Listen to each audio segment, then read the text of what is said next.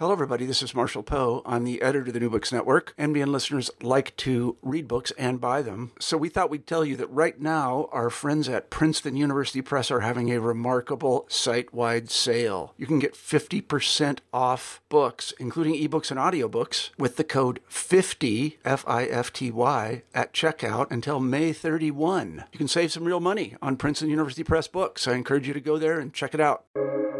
Welcome to the New Books Network. Hello, everyone, and welcome to the New Book Network podcast. I'm Deidre Tyler, host of the channel. Today, we'll be talking with Kathleen Shaworski and Wendy Schroer, authors of Inequality Across State Lines How Policymakers Have Failed Domestic Violence Victims in the United States. And correct me if I did mispronounce your name. It's Kaitlin Sidorsky, but you were close. Thank you. Can you tell us about the how did you begin this process and tell us something about yourselves? Kaitlin, you want to take that first? Sure, no problem. Um, so uh, we started this when uh, I was still in grad school, and Wendy was the chair of my dissertation committee, and I was getting towards the end of my dissertation, uh, and you know could see that that the really heavy lifting of the project was coming to an end and it would end up being a book later on but the real heavy you know heavy lifting was done at that point. And wendy had suggested a new project for us both because she was finishing up her work on her uh, her latest book at that time. And she said she was interested in going and learning about women's inequality in the united states and how state laws uh, affected this uh, women's inequality in comparison to other women.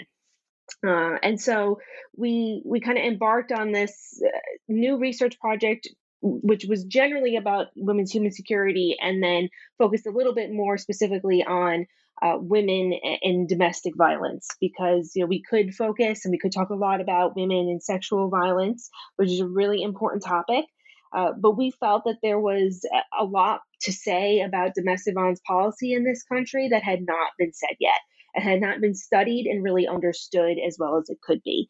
So uh, that's that's how it started. Was an idea originally from Wendy, and then we just kind of took it from there, and, and that was about eight years ago, and uh, it's been a really fruitful project since. Yeah, yeah I can only uh, add that as women um, we we think about American politics and we think about the federal government, and we're seeing this, of course, right now with differential in terms of access to reproductive rights and choice, among other things.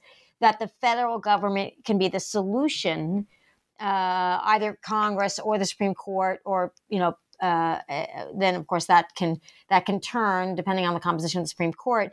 But in fact, so much of women's daily life is controlled or affected by state law and state practice and the implementation of local law enforcement practices, uh, judicial rulings, social welfare agencies.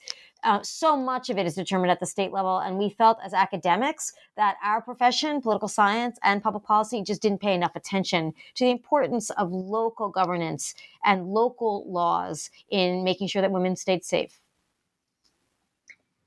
You start off by talking about the story of Morgan and Leah. Tell us how important this case is to the examples that you give about domestic violence. I think it's incredibly important because their stories really and what happened to them are really illustrative illustrative of the problems of federal and state law federal law says uh, via VAWA, the Violence Against Women Act, and the Lautenberg Amendment that you are not allowed to possess a firearm or purchase a firearm if you have been convicted of a domestic violence misdemeanor or if you're under a domestic violence restraining order. But that law at the time uh, was excluded dating partners. So, you know, Morgan Rogers, when before she had had Leah, um, she was not protected under these laws, meaning her abuser, her boyfriend at the time, uh, could have abused her and still had got, even gotten even gotten convicted, and he would not have had um, his his firearm taken away from him.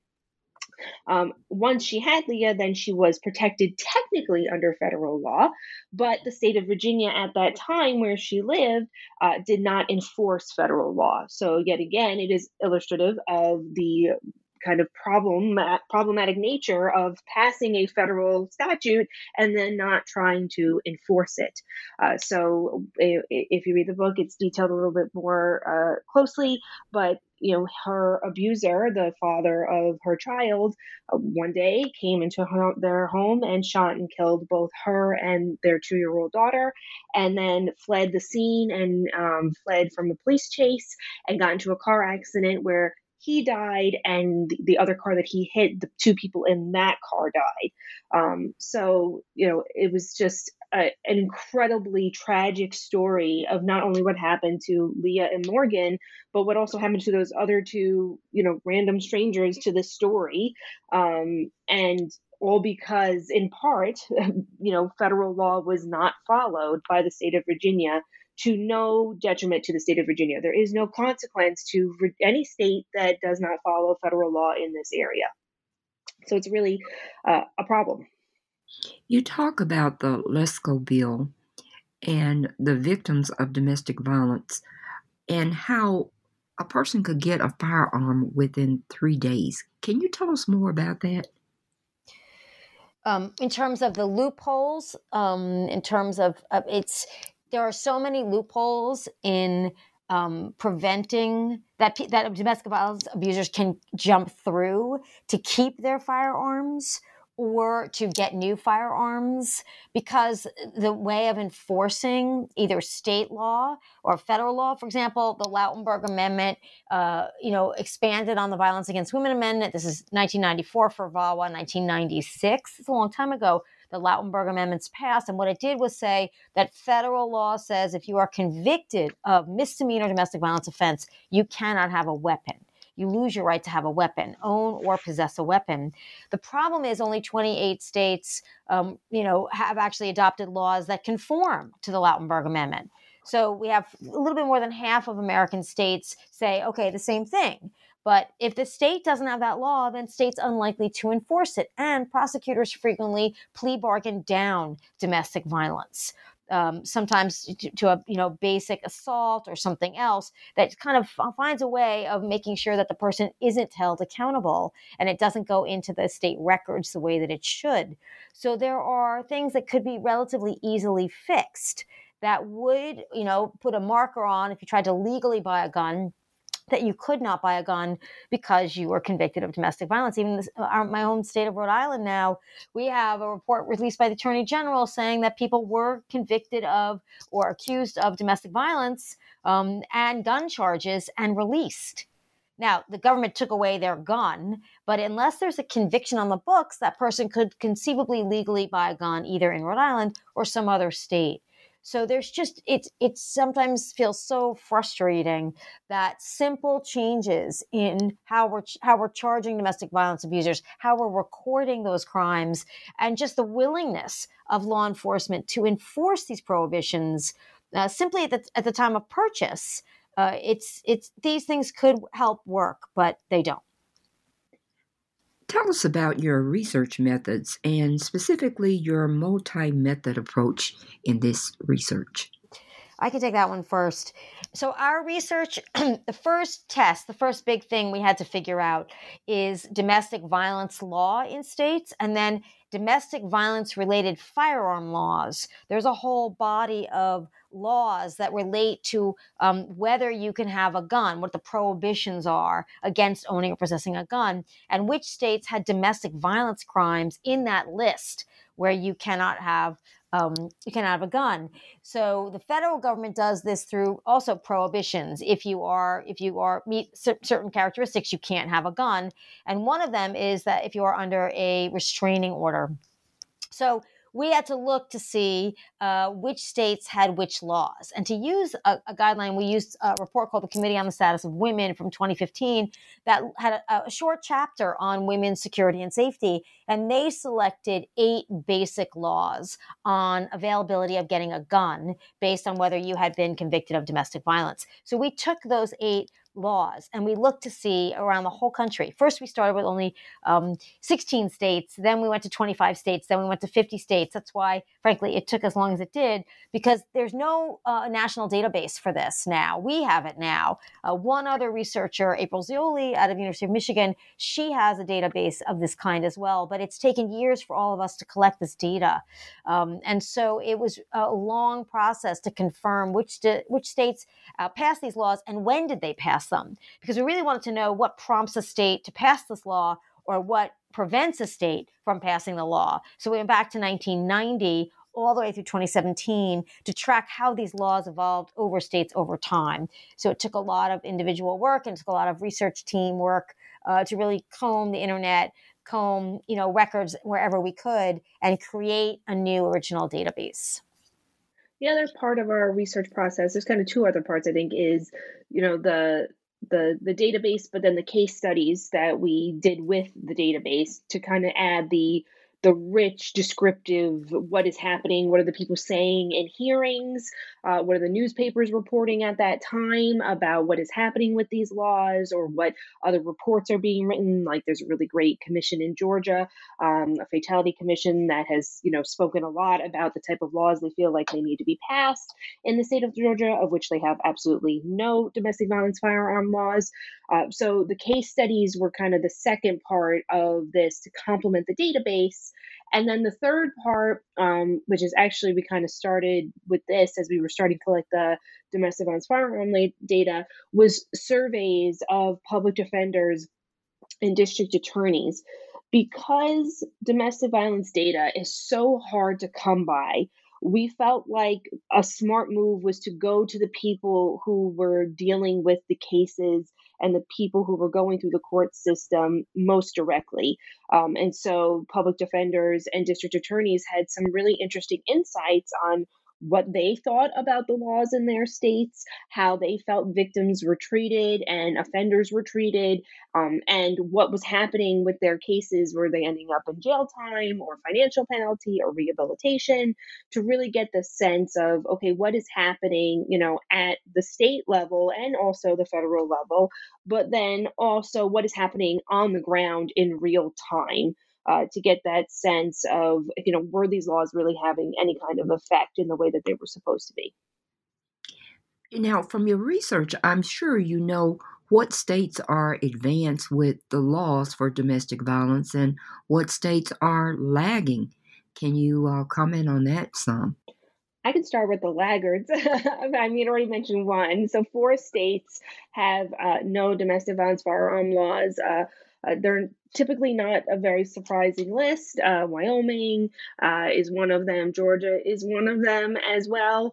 Um, they're typically very conservative. They are also states that have also uh, not only not passed domestic violence firearm laws, but have also attempted to either directly go in direct contest with federal law saying that you know people law enforcement agents for example may not be able to actually enforce federal firearm prohibitions at all even domestic violence firearm prohibitions or have tried to reinstate um, uh, offenders' rights, uh, Second Amendment rights, by uh, allowing people to expunge their misdemeanors after a certain amount of time, just in case they might be subject to uh, a domestic violence firearm law, even if it was at the federal level.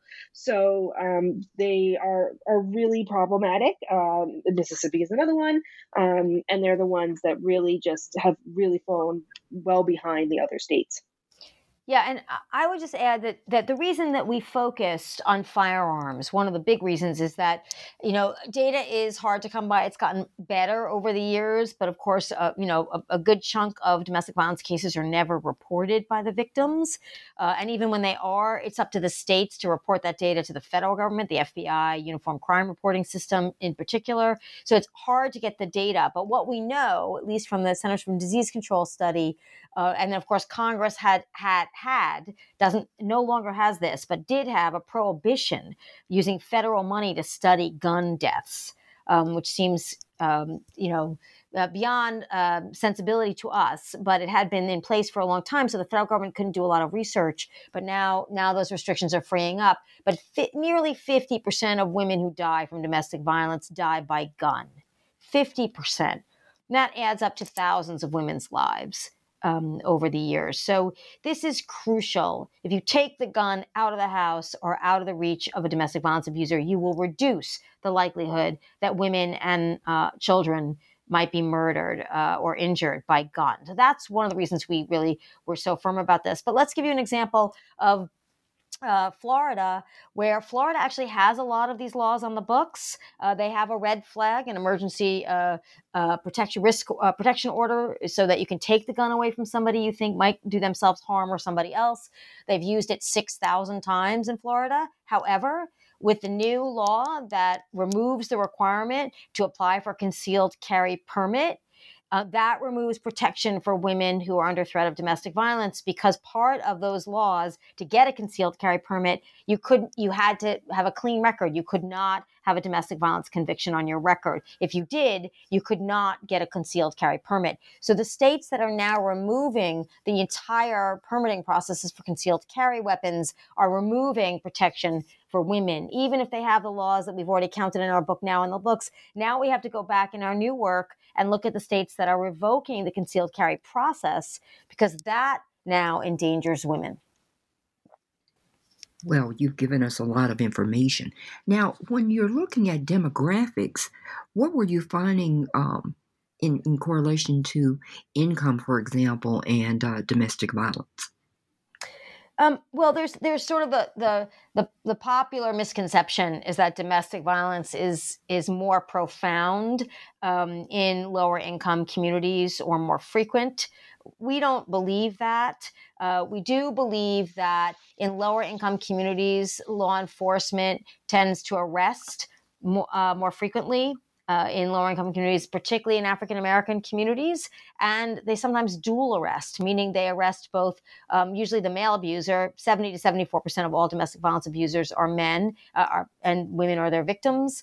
Um, and so uh, when you think about that, they are subject to arrests more, which means that we know more about those cases. Where in middle income and upper income families, uh, we've seen a number of cases over the last year where we've seen domestic violence, murder, suicides in families that everyone said, oh, there was never a problem. We don't understand how this could have happened because either they're not reported or they're taken care of by local law enforcement.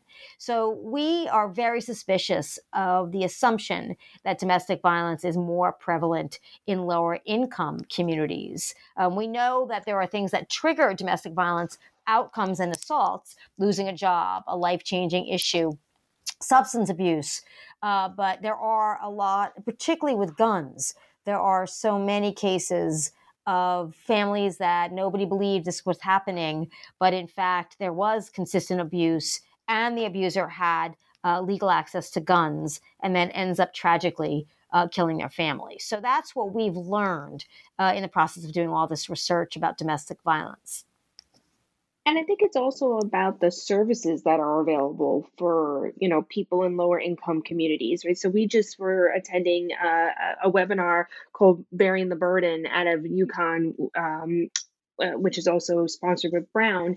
And one of the panelists showed us a picture of a woman uh, who was cleaning up, literally, she was cleaning up a crime scene, a, a firearm crime scene this, uh, outside her street. She was known to have done this before because I guess it has happened before in her neighborhood, in her area.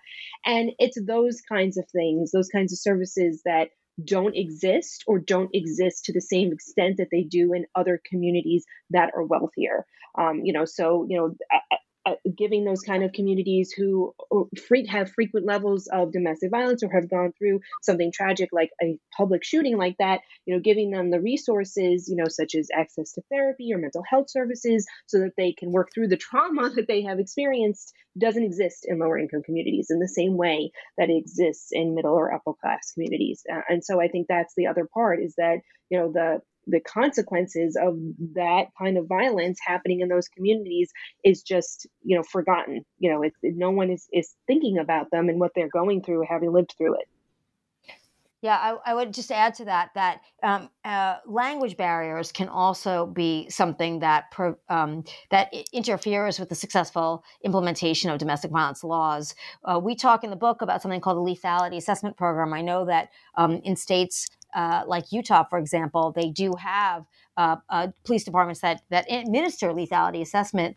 and that and that is really police officers, law enforcement asking the victim a series of eleven questions to try to determine whether the incident that they're responding to could turn into something lethal where there'd be mortal danger to the victim and or their children. And this is a very effective tool initiated by, originally by the Maryland Network Against Domestic Violence. And we see that if there's a language barrier, that that tool has to be administered in the language of the victim. And so you may say, well, Spanish, a lot of people speak Spanish in America, but we have a lot of diverse communities in America, immigrant communities. And, and in general, there's sometimes a fear of calling for law enforcement help, but also even when they get there, there are language barriers that would interfere with even administering the LAP or even getting a, a, good assessment of the danger that lurks in those households. So again, you know that may be more prevalent in lower income in, uh, immigration communities, but it's not really about the income; it's about the language barrier. Now let's look at another demographic. What about the racial classification of the victims? Well, uh, uh, Megan Condon is a scholar who, uh, to our knowledge, has done the best study of this, and yet it's still ten years, more than ten years old, uh, where they studied, you know, what happens in uh, African American communities. First of all, there there's a genuine and and you know realistic fear of calling the police for anything um, for fear that things could escalate. Second, there are stereotypical assumptions about African American women in particular that lead uh, law enforcement to sort of dispute who the aggressor is. And third, that leads to something called dual arrest.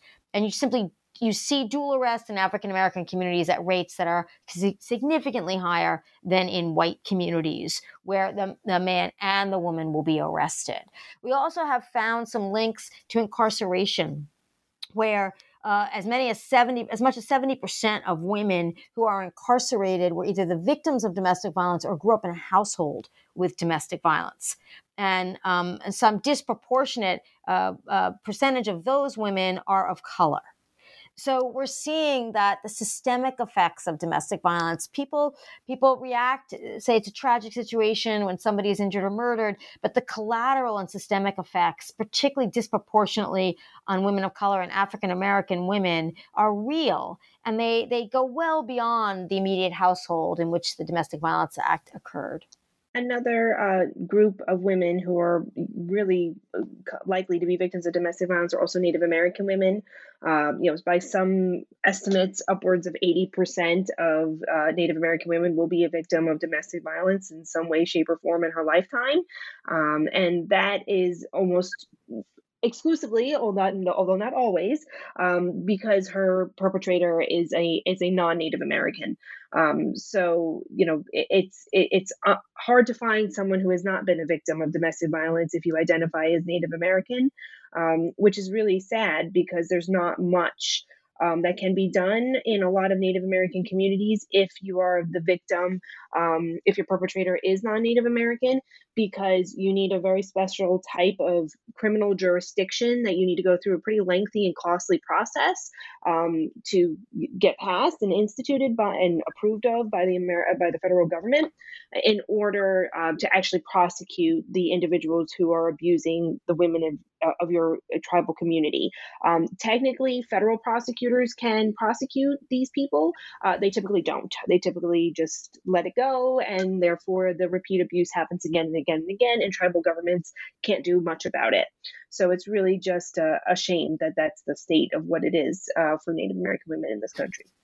And again, that's that's a really key point about where we passed a federal law, 2013, the reauthorization of the Violence Against Women Act, contained a provision that would then grant uh, tribal communities the authority, as Kaitlin Sidorsky says, um, but it's a very cumbersome and expensive process for the tribal nation to adopt this sort of criminal jurisdiction. It takes years. They have to meet all these requirements. They can get grant money from the federal government to do it, but we're studying the number of tribal nations that do this, and the number is quite low. However, the good news is that when they do adopt it, they have a, a number of prosecutions that are successful that reduce um, the, the, the incidence of domestic violence. So it's a federal mechanism that could work if it was more e- readily accessible to tribal nations and easier to implement. And this is where our plea in this book is for the average citizen to say what seems to work and what should we encourage and ask for to work from government to protect women and what's the best level of government to ask for that at you know the local community administering on lap the states passing tougher firearm ownership and possession laws uh, and, and, and ownership uh, purchase laws for domestic violence abusers. And then again, the federal government, if you're going to pass something that's supposed to keep women safer, make it easier to implement. Chapter 2. You talk about the federal action and domestic violence. What is the federal response overall? Uh, the federal government uh, does not prosecute that many domestic violence cases as a whole. It sets a federal standard. That's what the Violence Against Women Act is. It's a federal standard adopted first in 1994 um, that says that this is a crime. And the reason it's so important to think about 1994 is that there had been um, uh, money given by the federal government to address violence in families, the Family Violence Prevention Act, all the way going back to the 1980s. But that was housed in the Department of Health and Human Services as a public health problem. And that is because domestic violence had been considered a private matter within marriage up and through the 1980s. And the government, especially the federal government, did not consider it a crime. They simply, it wasn't prosecuted. The federal government didn't have it on its radar. You get to 1994, and now President Joe Biden, then Senator Biden, have been sponsoring a Violence Against Women Act for several years and finally passed it and enacted this law that said now the federal government will treat this as a crime, and it, and the prosecution of it and the standards will be um, will be housed in the uh, Justice Department. So the Office on Violence Against Women, which gives out $500 million a year in grant money to prevent and treat domestic violence, that is housed now in the Justice Department, which says to every American, this is a crime and every state government, this is a crime. And it's not a private matter anymore. It is a public health issue, and it is also a crime that needs to be prosecuted. But the, again, as the federal government frequently does, it left it prosecution of it to state and local authorities rather than taking on the task of prosecuting these crimes in federal court. And VAWA is reauthorized um, every few years. So it was reauthorized, you know, after 1994 and 2000 and 2005 and then 2013. And then it hits a roadblock because Democrats uh, in the House, particularly, but also in the Senate, uh, really wanted to close what I had mentioned earlier with uh, Morgan and Leah Rogers' story, which is called the boyfriend loophole. And the boyfriend loophole, um, you know, again, if, if you didn't have a child with your uh, abuser, or if you weren't married or common law, uh, the abuser could then still go and access a, a firearm. Um, and, you know, Democrats really wanted and were really pushing for this to be a part of the next reauthorization of VAWA. And it ended up putting it off the reauthorization. So the reauthorizations failed multiple years in a row until finally last spring or last late winter in 2022, um, they decided to just abandon the including the boyfriend loophole and in order to get VAWA to be reauthorized um, and it did. As, as soon as they took that out then the Republicans uh, of Congress were like okay let's we can do this. Um, uh, unbeknownst to them not but a few months later uh, the Uvalde school shooting would happen.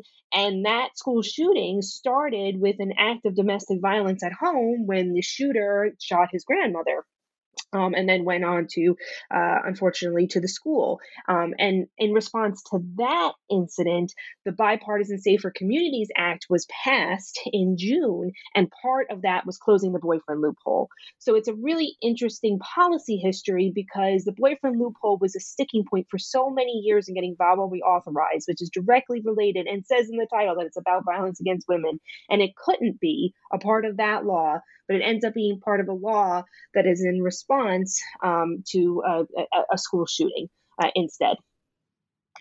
You looked at six different states and you did uh, case studies. Was there something really that you found out from these six states that gives us a clue about domestic violence? Uh, yeah, I think I think how what's so fascinating about these six states and really digging into them is how, on its surface, you know, you ask pretty much anyone, and they'll say that they don't agree with domestic violence, and domestic violence should be, you know, obviously addressed, and people should be prosecuted, and you know, women should be safe in their own homes, and that is very uh, that's common, you know, common sense, conventional wisdom opinion. But then the moment you start to ask those questions, but apply it to something that is as partisan and polarizing as gun control, then people start to change their tune. And then it starts to go, well, you know, their Second Amendment rights. Well, who's going to be actually in charge of, you know, confiscating that weapon? Or, you know, I had read as part of this, uh, you know, research, you know, someone in Georgia again, one of the states that doesn't have any of these firearm laws was like, well, you really can't take a firearm away because that's their property and they need to be compensated for it. And so, you know, all these questions uh, from people who would normally say that we should address domestic violence uh, and do so forcefully, the moment gun control enters into the conversation, and you really start to see it in like the committee hearings and the news reports from different states, and particularly these six states, you really see that, you know, people start to change their mind because gun control and Second Amendment rights are so polarizing and so partisan um, that it, it not only affects state legislatures, it holds up federal legislation for years via VAWA reauthorizations, um, even though it is pretty much common sense that you know we should address uh, domestic violence in this country.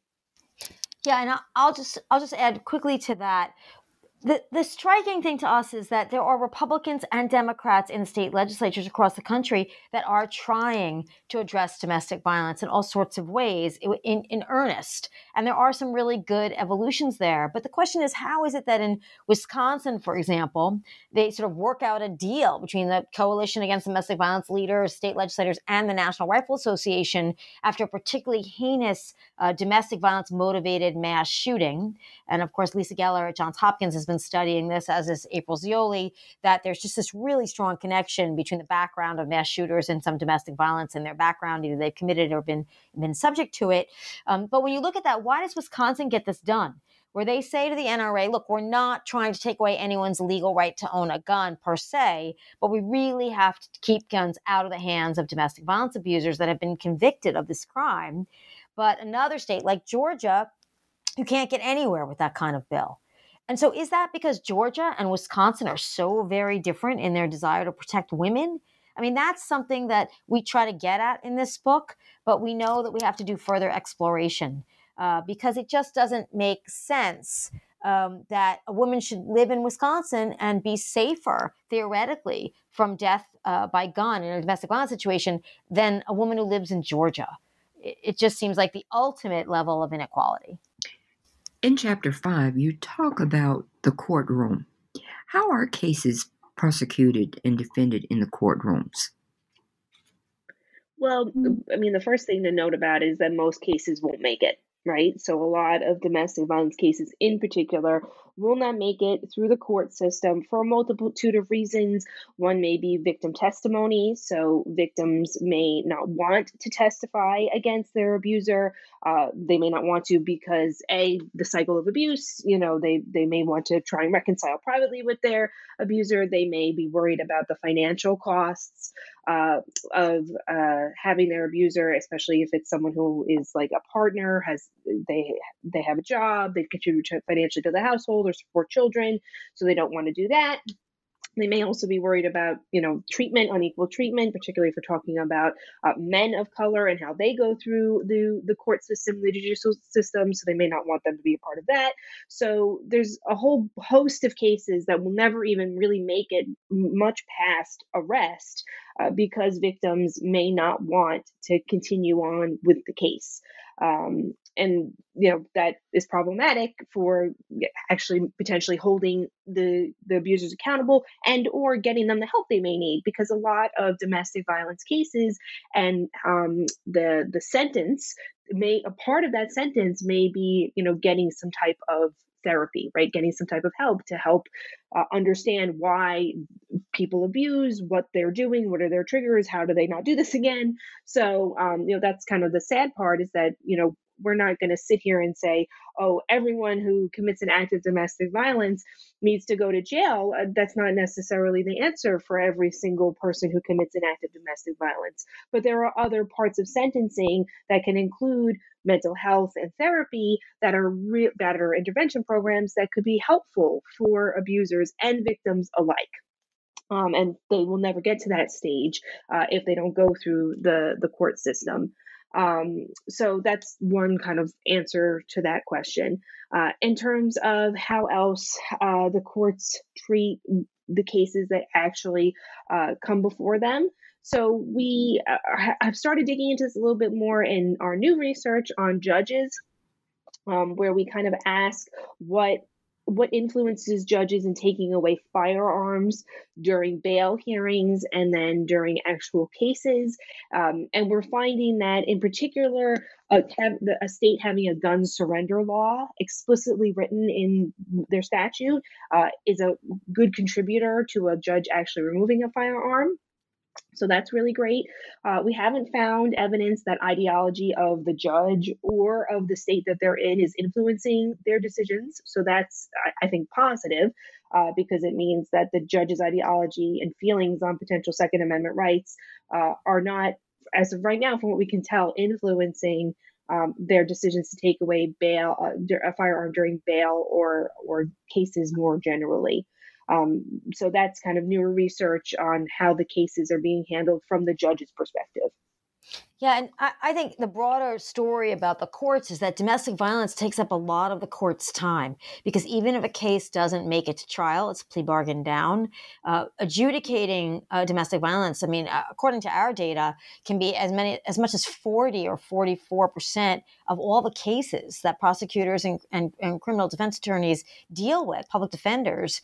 Um, they deal with them that's a huge amount of time and resources that our judicial system has to deal with just to adjudicate domestic violence cases. And so, again, it's something that is a policy issue that is sort of hard to tackle, but really permeates so much of everybody's lives uh, throughout our judicial system, but also, you know, women's daily lives. And and we want to draw more attention to it, not just because of of itself, but also because of the impact it has um, throughout our system. The states that have laws concerning victims who are treated as offenders. What about this right to vote? Explain that to the audience. What happens? Um, right. So if you are um, if you are a woman, let's say, and you are dual arrested for domestic violence, and you are convicted, um, and you might go to jail actually, or if you're convicted of felony, typically felony domestic violence, then you are um, you know do, do not have the right to vote anymore in your state until that right is restored. And typically, it's not restored until you have completed your incarceration and you've completed parole and you've paid any kind of court or incarceration fees that go along with it. So that's what, you know, 42 states in the country allow people who have felony convictions to vote once they have jumped through all these hoops, you know, served whatever time, served parole, and paid all their fines. But that can be a very long period of time. And so if the initial injustice is to dual arrest for a woman who's either trying to defend herself or shouldn't have been arrested in the first place because she was never the aggressor. And then she ends up with a felony conviction. She's denied her right to participate politically. In Chapter 7, you gave us some pathways for improving women's human security. Tell us about that.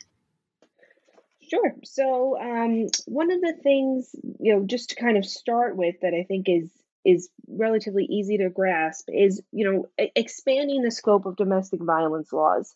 So um, you know we we discuss and we have the the power and control wheel uh, in our book uh, that dis- and we describe domestic violence. And i think a lot of people understand that domestic violence is more than just you know physical violence or sexual violence but that's not the the things that are not physical or sexual violence are not covered in domestic violence laws.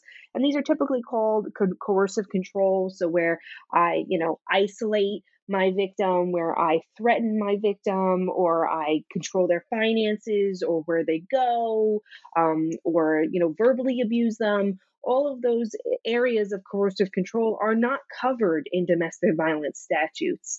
Um, I think in some ways they're a little bit easier now than 30 years ago to actually provide evidence for coercive control because so much happens via text message or, you know, over email or social media. Uh, but they're still not really included uh, in the US, at least, there's some uh, in uh, overseas that are trying to start to include this, and I think technically California was trying to include this as part of custody hearings, but it's it's just not there, and that's what a lot of abuse is, and that's what a lot of abuse starts at, right? It doesn't typically start at someone hitting you; it starts with these other uh, you know, coercive, you know, measures being taken against you that then wind up being physical. So that would be uh, uh, one. Um, another one, which Wendy had mentioned uh, briefly, was uh, increasing the use of lethality, lethality assessments. Uh, again, there is no requirement that states have to adopt lethality assessments. Uh, sometimes it comes down to what precinct is responding to you on whether or not you'll be given a lethality assessment. They are certainly by no means perfect, but they are a, a pretty good tool uh, to recognize which women or which victims in particular are most likely to be in danger from being murdered by their abuser. Um, and so, you know, those we think should be adopted much more consistently uh, at the state level um, instead of it just being decided at the local precinct level and then it's just decided upon who, which law enforcement agent actually answers your call for help. Yeah, and there's there's there's also things that that we don't cover necessarily um, comprehensively in the book that are 21st century issues like technology. So if you have a phone and you're on a family phone plan and you're a woman who's abused and wants to leave your abuser, and we know that the period between the time you make that desire clear to your abuser or you get a, a temporary restraining order or the abuser is forced to leave the home is the most lethal time potentially for women. It's when most of murders by estranged husbands or partners or dating partners um, happens. So, how do you do that? You have to go get a second phone, a new phone, when all of your life is on that phone, and that's what your bank accounts are tied to. That's what your security codes for everything is tied to, that phone number. But you have to actually cancel that phone number and get some other phone. How do you do that if the partner controls all the finances in the household? So there are actually practical things now, especially with the digital economy, that makes it harder for women to hide, harder for women to leave their abusers. And so we support uh, things like the address confidentiality program, where you can get a separate PO box that is a technical legal mailing address um, for yourself so that uh, you can apply for things that you can be reached. Um, maybe temporary, uh, you know, temporary pay by go, you know, go by phones that are available to people in shelters when they go to a domestic violence shelter that public funds could be used for that so they have a phone. You know uh, technology is supposed to help everybody but if you think about somebody who's trying to reinvent themselves and escape an abuser technology actually makes that much more difficult now than it used to and that's something we need to be thinking about as well even something like housing laws, right? So uh, some states have passed protections for women to be able to break leases for like apartments early if they're trying to escape an abusive situation and other states don't have that so you know if a woman is trying to leave the a situation or leave her apartment where her abuser knows she lives um, she could then get a fine because she then didn't you know give the certain amount of notice or ended her lease early so it's just so much more you know i think when people say i think rather flippantly well why didn't you just leave the abuser? That is a very privileged statement because it is so much more complicated and complex to leave an abuser than most people would think and then try to remain um, you know uh, either hidden or protected so that they can't find you. After people read your book what is the overall message you want to leave the reader with um, that domestic violence is a comprehensive public health and criminal justice issue that prevents women from living their fullest, most equal lives in America. And that one of the big obstacles to ensuring that all women are safe are uh, is federalism, is state laws uh, and the resistance of state legislatures to take guns out of the hands of domestic violence abusers. Well, I've taken I've taken up enough of your time. Can you tell us about the next project you'll be working on? Uh, yeah, I'll, I'll tell you about one, and then Kaitlin will end, I think, with another very quickly. Is um, we are now looking at the actual funding that the federal government distributes across all states and to organizations, state governments, local governments from the Office on Violence Against Women over the last 15 to 20 years to see which states get more money versus less, fewer grants, what those grants do, what who are they given to, which organizations, and is there any relationship between the steps that take that states take to keep women safer, adopting laws, enforcing laws, and, and doing best practices, and the amount of money they receive from the federal government? Or is there a big disconnect between what the federal government funds and what states are actually doing? And do we need to tighten that relationship up and hold states more accountable for what they're doing in order to receive federal funding?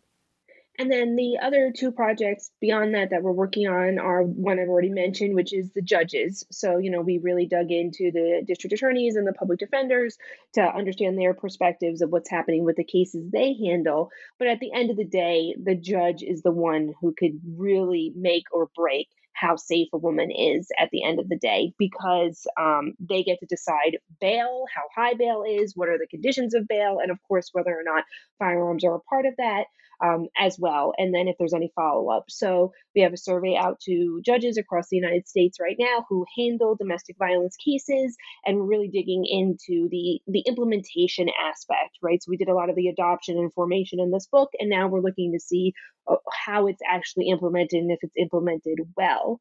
And then our final project is, um, I had also kind of tangentially mentioned, uh, was uh, digging into domestic violence on Native American communities, specifically those uh, special cr- uh, criminal jurisdictions. Um, that have that only 31 tribal nations as of now have implemented to try to allow them to prosecute uh, domestic violence that occurs uh, by a non-Native American uh, to a Native American um, on tribal lands. Uh, and again, very few of these tribal nations have actually implemented this. They are, from what evidence has been provided, they are successful and they do their job. Uh, but it's it's a big hurdle for a lot of these tribal nations to be able to actually adopt these and we're trying to understand that kind of mechanism a little bit more in the hopes that maybe it could be made a little bit easier in the future so that more tribal nations can actually have the power to prosecute those who uh, commit crimes against against their members. Well, thank you so much. And we'll be looking forward to all of those projects. And again, thank you for being on the podcast. Thank you for having thank us. You.